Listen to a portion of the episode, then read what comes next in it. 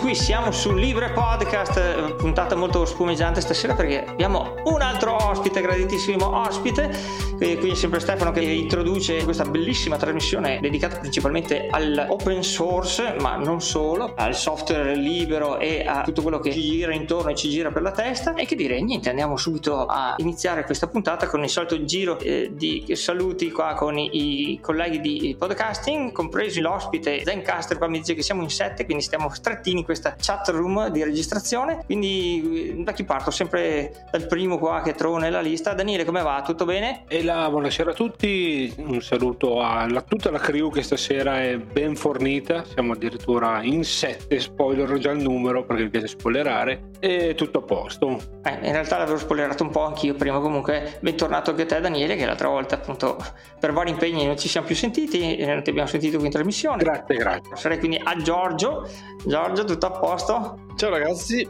buona serata a tutti quanti, e siccome siamo veramente in tanti questa sera un saluto e mi fermo qui e lascio la parola ad altri, perché altrimenti solo con i saluti andremo avanti abbondantemente una mezz'oretta. Ma sanca mi, come dicono dalle mie parti, e quindi passerei la parola a Maurizio. Allora, ciao a tutti, reduce della puntata con il tuo ospite. Sì, è stata decisamente una puntata interessante che anzi invito a recuperare, perché abbiamo trattato un tema un po' diverso dal solito, ma non faccio spoiler in questo caso, andate indietro nella vostra lista di podcast e recuperatela. Ma certo, invitiamo chi non l'ha ascoltata ad andare appunto a scoprire un mondo particolare che ha a che fare anche con l'open source, e grazie a questo anche può avere come si può dire puntini, poi se c'è l'editing se non importa quando si dice il bello della diretta registrata. E quindi adesso passerei prima da Antonino. Ciao Antonino, faccio questo salto perché poi spiego come mai. Ciao e buonasera a tutti, io vi ricordo come al solito t.me/librepodcast, dove ci potete trovare, il gruppo dove poi scambiamo un po' di opinioni, un po' qui sia con la crew qui presente abbondante questa sera e con tutti i nostri amici che hanno piacere di dialogare un po' dei temi che ci accomunano, e anche librepodcast.tk, questa estensione particolare che Stefano ha trovato per avere un hosting comunque in stile libero. E passerei la palla nuovamente a Stefano, che ci spiega perché ha tenuto da parte uno dei nostri, come dire, team, componenti del team storici. Già, infatti il boschettiere numero 6, no, in questo caso i boschettieri erano più di 3 o 4 episodi, perché c'era una caserma piena. Comunque, detta quest'altra battutaccia così che non ha senso, appunto, era una caserma questi, per cui erano tantissimi. Altre quelle battutacce che mi arrivano così improvvisamente. No, passo la parola a Matteo perché è lui che ha invitato l'ospite graditissimo di questa sera. Matteo, come vanno intanto le cose, che non ci sentiamo con te da un po' di puntate, e poi appunto se vuoi introdurci tu l'ospite. Va molto bene come situazione. Ho reduce dall'uscita del secondo libro, per cui poi spaccerò cose. Bravo, ricordiamo. Ma a parte questo, la cosa interessante, torniamo su quelle che sono un po' tematiche di tecnologie di questo podcast, a parte i saluti, per cui ho voluto portare un pochettino uno dei vari passi in avanti di cui abbiamo già discusso anche in passato, legati al discorso del 3D, però in questo caso a metà strada da quelli che sono i cambiamenti diciamo così, di quello che uno dice potrebbe essere il cambiamento di internet in qualcos'altro, oppure cambiamenti di come fruiamo internet in questo momento. Qui ho deciso di condividere quest'ospite con il gruppo di Libre Podcast, e quest'ospite qua è Enrico, che fa parte,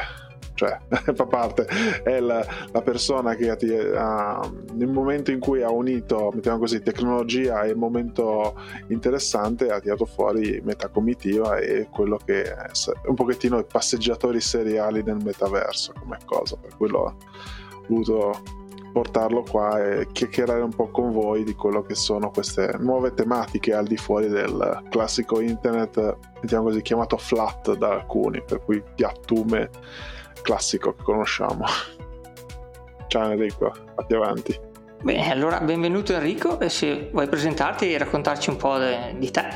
Beh, grazie mille. Già la presentazione di Matteo è una versione molto molto generica, ma la apprezzo molto di quello che sono. Io sono uno studente di ingegneria informatica e dell'automazione che da 3 anni a questa parte si è appassionata di realtà virtuale e poi ovviamente la sua evoluzione in questo discorso di metaverso, diventando un organizzatore di eventi occasionali, settimanali o anche una tantum che sfruttano la realtà virtuale e la tecnologia immersiva dei metaversi allo scopo di far divertire le persone, socializzare oppure espandere la loro cultura in diverse maniere. In generale adoro quando la tecnologia espande la tua visione del mondo in qualunque forma, però in particolare con il metaverso mi sono trovato molto bene per fare questa cosa qui.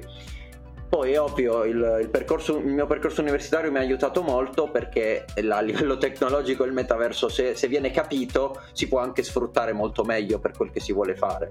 Poi il bello, come diceva Matteo, è che ne è venuta fuori una meta comitiva, non un gruppo, non una società, ma un gruppo di amici veramente che ogni sera si incontravano, si sono conosciuti. Abbiamo avuto centinaia di amicizie che sono nate, come quella tra me e Matteo, che di fatto ad oggi ancora non ci siamo neanche mai potuti frequentare dal vivo. E il bello è proprio questo: siamo amici da una vita, possiamo dire, senza esserci mai neanche frequentati davvero nel mondo reale. Questo è il potere della realtà virtuale di cui oggi parleremo insieme.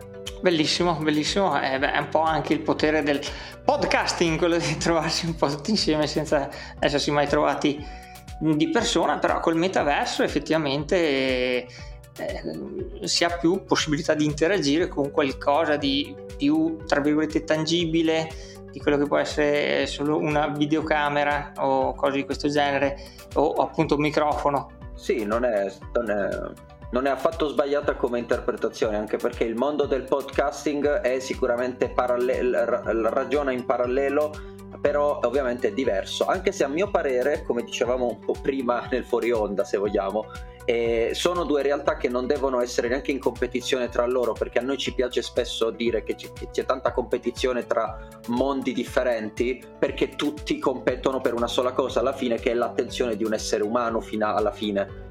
Però secondo me non dovrebbero, visto che sono due esperienze differenti che hanno i loro pro e i loro contro.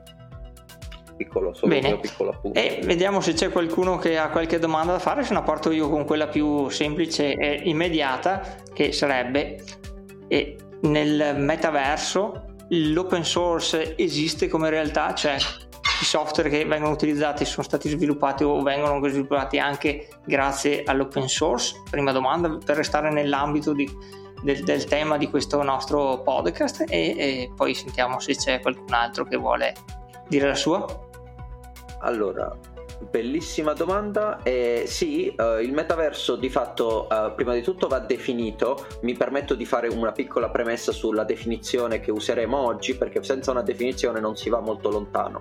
Se con metaverso noi definiamo una realtà immersiva che sfrutta o no visori di realtà virtuale, perché non sempre deve, e comunque sono quindi realtà immersive tridimensionali, allora sì, con questa definizione in mano, di metaversi ce ne sono tantissimi, non ce n'è solo uno, e alcuni sono open source certamente. Uno dei più conosciuti per esempio è Mozilla Hub. Mozilla Hub è una piattaforma open source a noi tanto cara, visto che abbiamo un intero gruppo di insegnanti, Edu3D, che la sfrutta molto spesso per fare eventi a tema di intrattenimento. Non intrattenimento, perdonatemi, a tema di istruttivo. Abbiamo proprio degli insegnanti che vanno lì e costruiscono allo scopo di poi proiettare questa stessa conoscenza alle loro classi, laddove la tecnologia glielo permetta, della scuola. Però ecco, in realtà open source come questa ci sono. Non è tutto solamente chiuso e monopolizzato da un'unica società o da alcune società. Chiaro è che per leggi di mercato l'open source è spesso il meno conosciuto e il meno pubblicizzato, il che è paradossale, perché per la sua natura open source dovrebbe essere uno dei più malleabili. Invece sfortunatamente l'utente medio viene bombardato dalle pubblicità solamente di metaversi privati alla fine, cioè sì decentralizzati nella tecnologia ma posseduti da un'unica azienda, magari che sia Meta con il suo Horizon o con il suo Horizon World, o che sia Spatial.io con la piattaforma omonima. Infatti mi sembrava che il nostro amico Daniele era un po' contrario all'idea del metaverso proprio perché gli era stato così presentato come l'ultimissima novità della casa di Zuckerberg, o Zuckerberg, quello che è, vero Daniele? Di Zuckerberg. Sì, in realtà io sono molto attento su questa tematica perché non conoscendone, essendo stato sempre distante, mi interessa molto avere, diciamo, un esperto nel settore, cercare di capire meglio informazioni o quello che in realtà il metaverso è, perché quello che ha fatto semplicemente vedere Zuckerberg era la versione amplificata di un social, quindi che in realtà a quanto sembra non è così, e quindi sono molto interessato all'argomento perché cerco di capire un po'. Contrariato dai social ma interessato all'argomento. Ti ha già fatto anche marcia indietro. La domanda, se questa la posso convertire in una domanda e mi è permesso, risponderei volentieri a questa curiosità dicendo di mio che Meta si è rinominata Meta per puntare sul metaverso, però il modo con cui l'ha fatto ha confuso il resto del mondo. Molti credono che il metaverso sia quello di Zuckerberg o che l'abbia inventato Zuckerberg, ma come sarà stato ripetuto da centinaia ormai di persone, me compreso, la parola metaverso si riferisce in generico a realtà immersive con un certo strumento per entrarci, dove più persone si incontrano e possono vivere una realtà alternativa, quindi è un universo che trascende il nostro fisico, quindi meta per trascendere, verso perché come universo.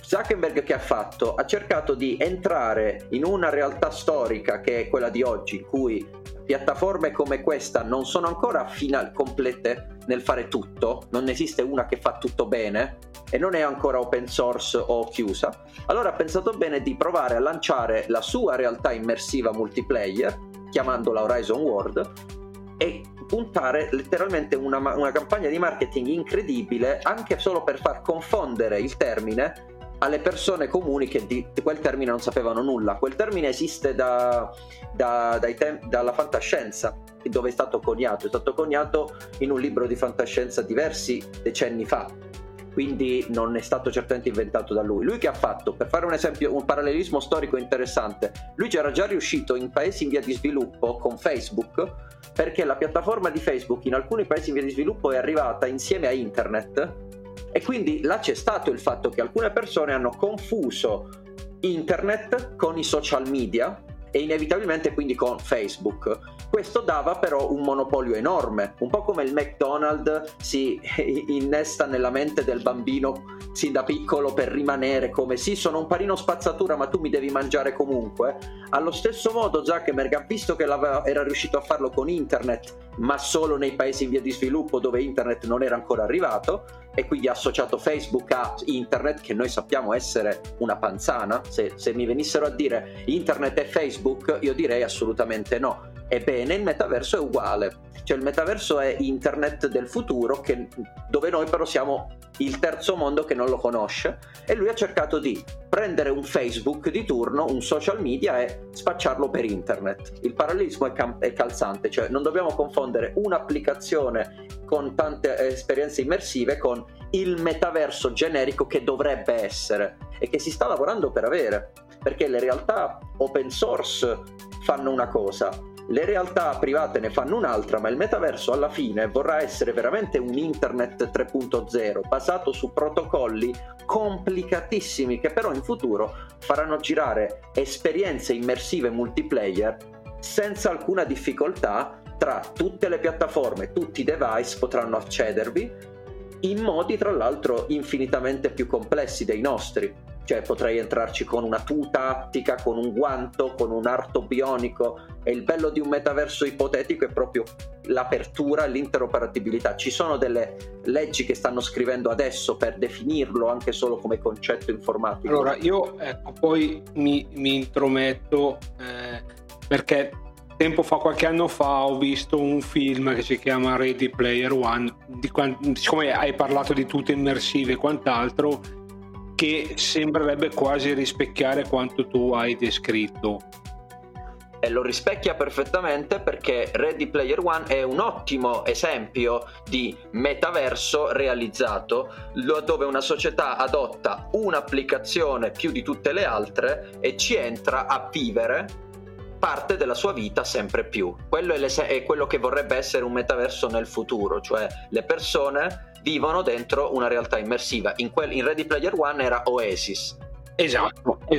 Oasis è un videogioco, però le persone ci vivevano dentro, ci facevano soldi, amore, amicizia, ci vivevano, ed era un universo alternativo da vivere. Ecco, appunto, il problema maggiore era il discorso di avere un distacco netto tra quello che è la realtà virtuale e la vita reale. Quindi io, allora, lo guardo un po' dal lato un po' più negativo. È tutto molto entusiastico la cosa, però io la guardo un pochino da, chiamiamolo un po' da boomer, perché per la mia età il metaverso era sedersi alla panchina e andare a citofonare l'amico e farlo scendere. Certo. A livello di sicurezza, a livello delle persone, perché poi appunto c'era quello che era 150 kg sulla sedia e si fingeva essere Jessica Rabbit, per dire una cosa del genere, un paradigma del genere. Allora, per quanto ti riguarda, hai perfettamente ragione ad avere questi dubbi, e non sono solo perché non è solo una questione boomer generazionale. La questione è vera, perché è una tecnologia che ha un aspetto dissociativo con la realtà. È inevitabile. Se ti metti una piattaforma tra uno schermo che non ti fa vedere la realtà per vederne una virtuale, c'è sempre il rischio che venga confusa. Però c'è un però, e il però è l'uso che ovviamente gli esseri umani ne fanno. In Ready Player One, il motivo per il quale era un film e scritto da una persona sola, dallo scrittore appunto, lui aveva una visione che ha voluto abbracciare la distopia. Come hai detto tu prima, la paura tua lì si realizzava davvero, cioè le persone si dissociavano dal mondo reale. Ma per fortuna, per motivi socio-economici ben complessi, ma da noi non sta avvenendo, perché la realtà virtuale, se viene trattata come gioco, allora sì, è dissociativa, perché come ogni videogioco tu o giochi o vivi. È normale, tu in un momento di noia ti attacchi e fai una partita al computer, al cellulare. Però per fortuna noi stiamo utilizzando i metaversi appunto attuali a scopo lavorativo, quindi stiamo ampliando. C'è comunque un processo di gamification in corso, ma è una gamification attuata nella realtà. Mi spiego meglio. In Ready Play, io ti controbatto un controesempio interessante che faccio sempre, che viene dall'est, dove ovviamente noi andiamo a vedere sempre un po' meno, ma intendo il Giappone. In Giappone la realtà virtuale è molto evoluta e, se parliamo di opere di fantasia, una delle più legate alla realtà virtuale è Sword Art Online, e voglio dire, si parlava di quello. La citazione qui è: lì in quella storia c'era una realtà virtuale immersiva anche più avanzata di quelle che potremmo immaginare o che abbiamo oggi, ma per fortuna veniva anche applicata nel mondo reale, con processi come il Bar X faceva esperienze di realtà virtuale che ti facevano vincere sconti, quindi tu vivevi la realtà virtuale ma era un'estensione della realtà, ti faceva avere qualcosa nel mondo reale. Quindi il trippone sulla sedia che non si muove mai e non esce mai di casa non si può creare in questa situazione, sia pur ipotetica, e secondo me il mondo sta andando in quella direzione. Chi usa la realtà virtuale oggi, per la maggior parte la usa per poi uscire di casa più contento che non isolato. Cioè io per primo potrei dire di aver conosciuto tantissime persone nel mondo reale grazie alle esperienze virtuali che mi hanno permesso, io ho detto prima, frequento Matteo sempre nel metaverso, ma se lui un giorno mi chiedesse di vederci andando al bar, sarei ben felice di farlo. E comunque direi che il metaverso ci ha unito, ci ha avvicinato, non ci ha allontanato. Ma mi fermo per poter riformulare il pensiero. Stavo ascoltando sia quello che dicevi tu che quello che diceva Daniele, e mi è venuta una domanda, nel senso che io sento la definizione che dai tu, che è una definizione di un utente che usa il metaverso e lo vive in modo entusiasta, e poi sento Daniele che dice giustamente sì, ma ci sono anche tutte quelle cose che lo rendono anche un ambiente pericoloso. Ma credo che questo discorso, soprattutto della percezione del pericolo, sia nata soprattutto da come Zuckerberg si è lanciato nel metaverso, e con un metaverso talmente improponibile, talmente impossibile da realizzare, che infatti non se ne parla più perché più ne parlava, più la sua azienda andava giù di valore, proprio perché si era lanciato in un'idea allucinante, irrealizzabile per i prossimi 20 anni. Ma la mia domanda è questo approccio, io direi quasi kamikaze, di Zuckerberg nel suo metaverso, quanto ha danneggiato il metaverso, quello sano? E ne avete risentito parecchio quando lui è arrivato e ha cercato di asfaltare tutto?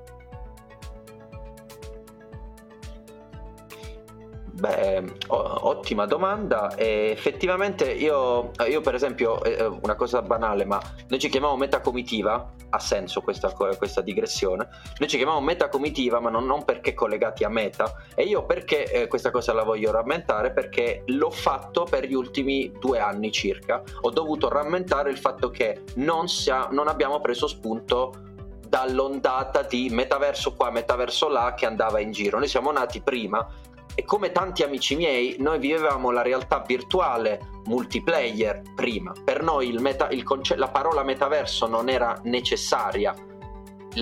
Ciò che vivevamo si può definire metaverso, ma a noi non serviva chiamarlo tale. Quindi hai ragione, effettivamente lui è arrivato e ha stravolto tutto, tutte le definizioni, quello che stavamo facendo. Mentre prima eravamo un gruppo di persone che usavano realtà virtuali immersive a scopo sociale e culturale per conto nostro, a un certo punto abbiamo avuto i riflettori addosso. Quindi quello che ha fatto è stato avvicinare la persona comune che di questa cosa non sapeva niente e dirigerla però verso una cosa seria. Cioè gli ha fatto capire che quello che gli stava vendendo non è un videogioco, quindi la gente è entrata nelle nostre realtà non cercando più assolutamente videogiochi. Adesso se tu parli di metaverso non puoi associarlo a un gioco, e la gente si arrabbia, ma il problema è che è stato come è stato pubblicizzato che ha fatto capire male, ma in realtà sono sinonimi. Molti metaversi di oggi sono videogiochi. Si parla di Fortnite come un videogioco, ma Fortnite è iniziato come uno sparatutto dove tu dovevi sopravvivere come ultimo ad ammazzare ad altri cristiani in un'arena. Quindi il fatto che un videogioco così palesemente definito possa diventare un metaverso è la prova che la definizione è stata data da uno che aveva interesse più a vendere che a far capire qualcosa. Quindi è stato positivo perché ha avvicinato tantissimi di più a noi, anche solo per curiosità, negativo perché li ha avvicinati con un'aspettativa di qualcosa di iper serio, iper realizzato, iper lavorativo, che non ha ancora infrastrutture adatte. Io tutt'oggi, grazie a questa ondata di novità, mi permetto di andare in giro a dire con orgoglio quello che faccio, perché prima dire faccio eventi in realtà virtuale sarebbe suonato sempre strano o una cosa molto molto di nicchia. Adesso invece mi basta dire la parola magica metaverso e quantomeno le persone lo associano a qualcosa di conosciuto. Poi in positivo e in negativo è un altro discorso, però io nella confusione almeno ci posso, come dire, lavorare. Nell'anonimato no. Se voi non foste neanche interessati alla parola magica non saremmo qui a sciogliere i dubbi, no? Se voi vi avvicinaste come utenti, come ero io all'inizio, che non sapevo nulla non avevo aspettative, io sono entrato, ho visto con i miei occhi cosa poteva fare e me ne sono innamorato per quello che ho visto, non per quello che mi è stato venduto, quindi non ho passato il mio tempo a sciogliere dubbi, quindi negativo e positivo. E comunque continuo a dire che la paura della dissociazione c'è sempre per chi non conosce, e continuo a rammentare però quasi un po' sfacciatamente che ci siamo dissociati molto di più con le tecnologie come i cellulari e gli smartphone, grazie al fatto che si possono usare in continuazione, e lì siamo davvero bombardati da un sacco di cose che non vogliono il nostro bene, vogliono solo i nostri soldi o la nostra attenzione. Almeno il metaverso, proprio perché è meno attaccato a queste cose qui per ora, non punta con degli algoritmi di suggerimento a farti stare lì 200 ore in più, perché se lo cominciasse a fare lì sarebbero veramente guai, perché lo potrebbe fare benissimo. Hai approfondito dei dettagli che sono veramente fondamentali. La differenza intanto tra l'iperserialità, diciamo, e il videogioco è giusta. Accennavi a Fortnite, quello lì in realtà è nato più come videogioco, però sono avvenuti anche degli eventi che hanno tenuto incollati i giocatori, mi sembra, oltre al passaggio di trama tra se si può parlare di trama per quello che contiene, no? Che c'erano degli eventi che si sono manifestati, che ha avuto il picco di utenti, si hanno anche organizzato dei concerti o comunque degli eventi che potevi seguire solo lì. Allora, la mia domanda è: quanto il metaverso è accessibile? Cioè, c'è bisogno di oltre che software anche strumentazione particolare, perché normalmente viene visto con i caschetti e con gli occhialini, ma è possibile rendere il concetto metaverso alla portata di professionisti e di altre persone con mezzi più comuni e più facili da affrontare anche a livello di spesa?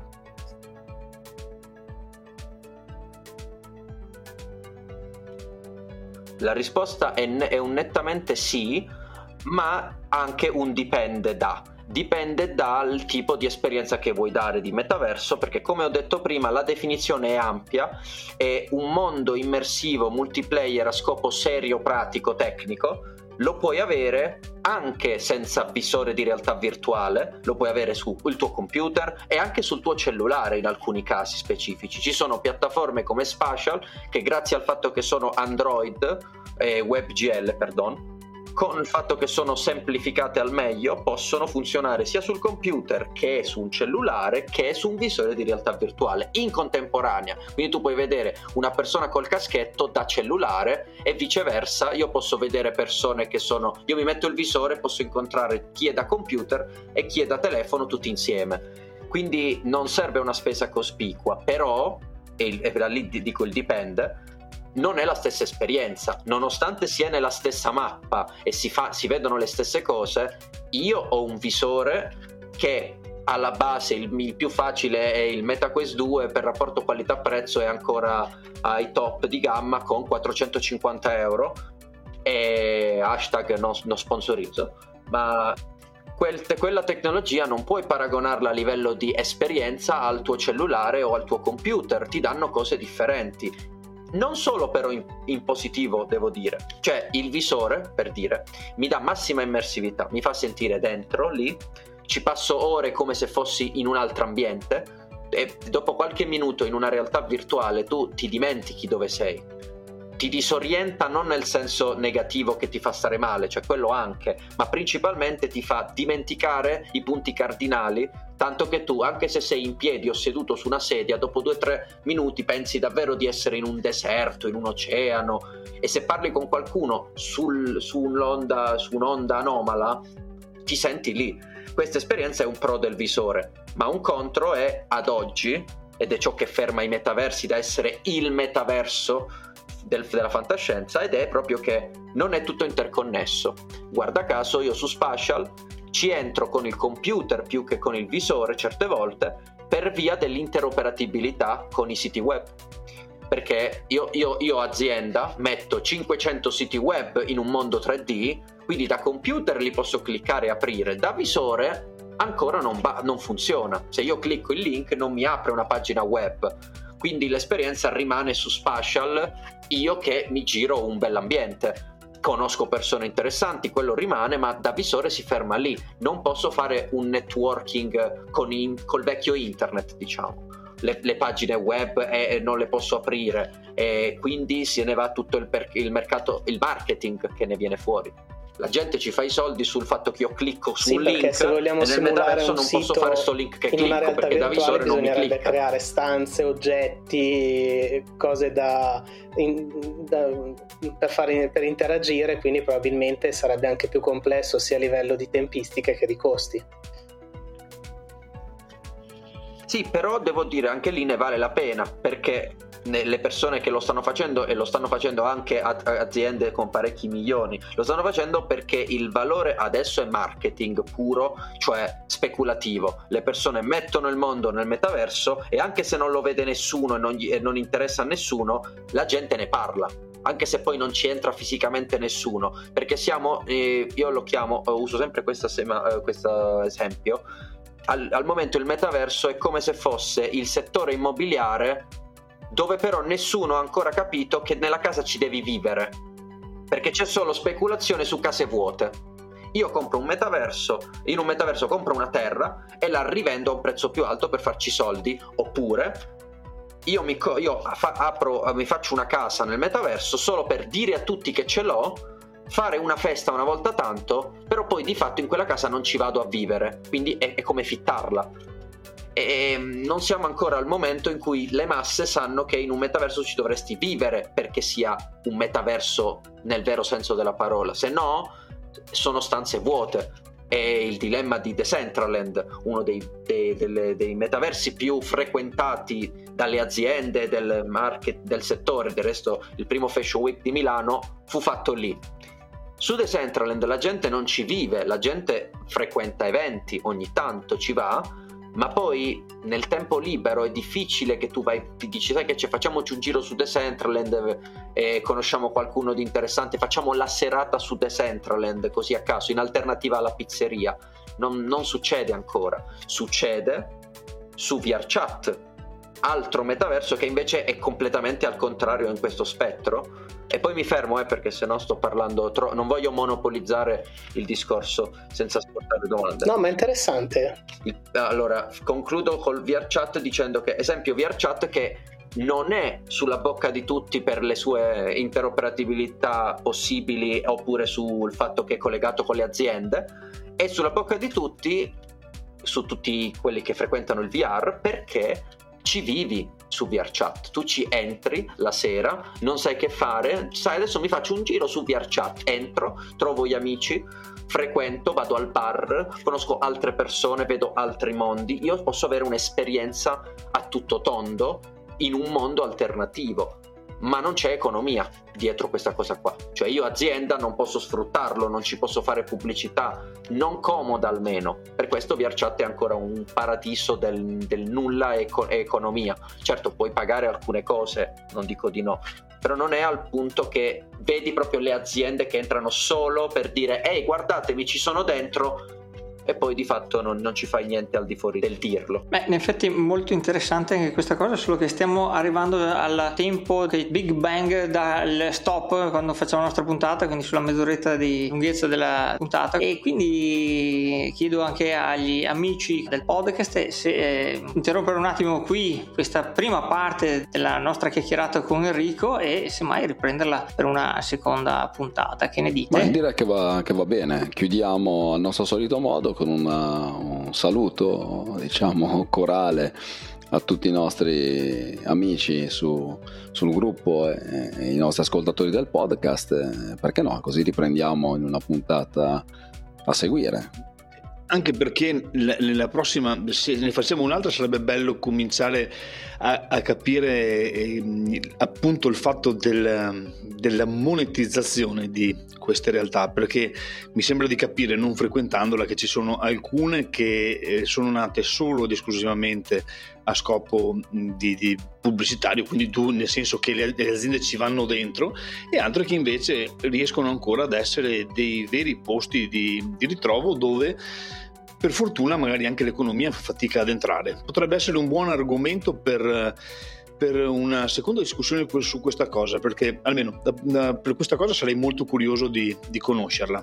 Dai Giorgio, conserva la domanda così la riproponi subito al prossimo appuntamento. Esatto, poi scalfiremo altre parti legate anche alla parte open source, che finora abbiamo detto legato più a livello culturale tutto, per cui sono curioso di aprire ulteriormente questo vaso di Pandora con voi tutti insieme. Quindi andiamo a ringraziare ancora Enrico per tutto quanto quello che ci sta raccontando. Grazie, veramente molto interessante. Vi ringrazio. Andiamo quindi a chiudere questa prima parte del suo intervento qui su Libre Podcast, ringraziando tutti quanti quelli che ci hanno ascoltato fino adesso, e vi aspettiamo per la seconda parte, che inizierà tra brevissimo tempo, nel tempo di registrare la seconda parte per la prossima puntata. Quindi un saluto a tutti quanti voi, e vi ricordiamo sempre che noi vi salutiamo sempre con la nostra solita sigla.